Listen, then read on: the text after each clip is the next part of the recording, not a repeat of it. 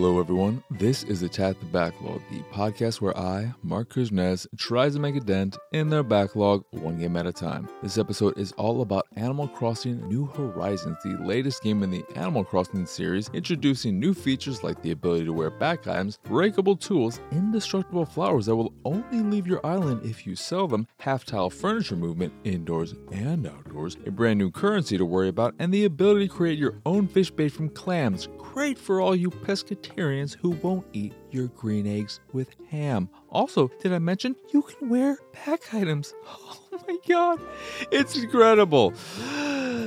Animal Crossing, we need to talk. It's not you, it's me. I've changed. I'm not the person I was when we first met 20 years ago. I've grown up. The kid who loved fishing, digging up fossils, picking apples, catching bugs, and chatting with the locals is no more. Like Batman in the upcoming Suicide Squad game, that kid is dead. Traveling to an island where I'm immediately met with crushing debt is no longer my idea of a good time. That Batman is dead joke is uh maybe a, not the best with what happened to Kevin Conroy RP. He was great.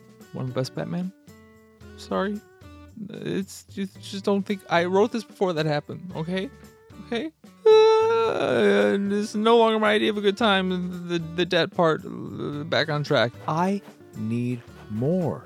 I want more, except like with any breakup, when I say it's not you, it's me, what I really mean is it's 100% you and maybe a little bit me, but definitely maybe great movie, it's you. While it's true I changed, how could I not after 20 years? The real problem is that you haven't changed. It's been 20 years. How can so much time pass and yet it feels like no time passed at all? What have you been doing all this time? Sure, there are things in New Horizons that weren't in previous games. The DS game is the last one I played in a serious way while only playing a smidgen of the 3DS one, but much of what you're doing is the same old, same old of fishing, digging up fossils, picking fruit, catching bugs, and playing the turnip market if you're feeling especially dangerous. I used to love doing this, and part of me still does, but I need more. I want more. Not only that, given my age and where I am in life, the one thing Animal Crossing has going for it, its unique use of a real world clock, is no longer something I enjoy, or at least not in the way it works in Animal Crossing anymore. Because the game takes place in real time, things are doled out so slowly that much of the early game is empty of anything to do short of the same old, same old. Only now with breakable tools you have to regularly craft or buy in order to keep doing the same old, same old. I don't want to be that person who complains about breakable items, but I'm going to be that person who complains about breakable items. Why?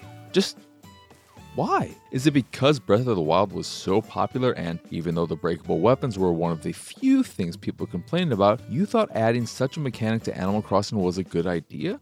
It wasn't. You've changed so little, and yet one of the first changes I experienced annoyed the hell out of me. I don't want to craft tools. I don't want to be collecting wood or or other resources only to have my tool break after 5 minutes because it's so flimsy. Yes, you do learn better crafting recipes relatively quickly, but those better versions still break eventually, and regardless, it doesn't add anything to the game other than an added mechanic that exists only to be more, not better. It's a perfect example of quantity over quality. The joy of Animal Crossing back in the day was due in large part to its simplicity, something that's still mostly there today, but then the ways in which they decide to expand on the experience aren't always for the better. Instead of making the way I do things more tedious, why not give me more things to do instead? But this is all based on playing the game for just under two weeks with zero time traveling, something I'm adamantly against doing. Maybe things eventually get to a place where there's quantity and quality, but I have too much in my backlog and too little time these days to see if that happens. I was originally going to keep playing just a smidgen every day to dig up my daily fossils and collect my daily miles, a currency awarded for in game achievements and micro tasks you can use for buying items and a few character upgrades, but I ripped off that band aid at the end of week two when the clock showed a quarter to midnight and I still hadn't done my daily deeds. I reached for my Switch but stopped myself mid grab. It was in that moment that my relationship with Animal Crossing truly came to an end. While it is true New Horizons is just more Animal Crossing, it's also true that I'm not the same person anymore either. The kid with only a handful of games in their collection is now an arguable adult with more games than any one person should ever have. And because of this, I no longer have the time compounded with the limited library to make New Horizons worthy of said time, especially when so much of it feels more like old Horizons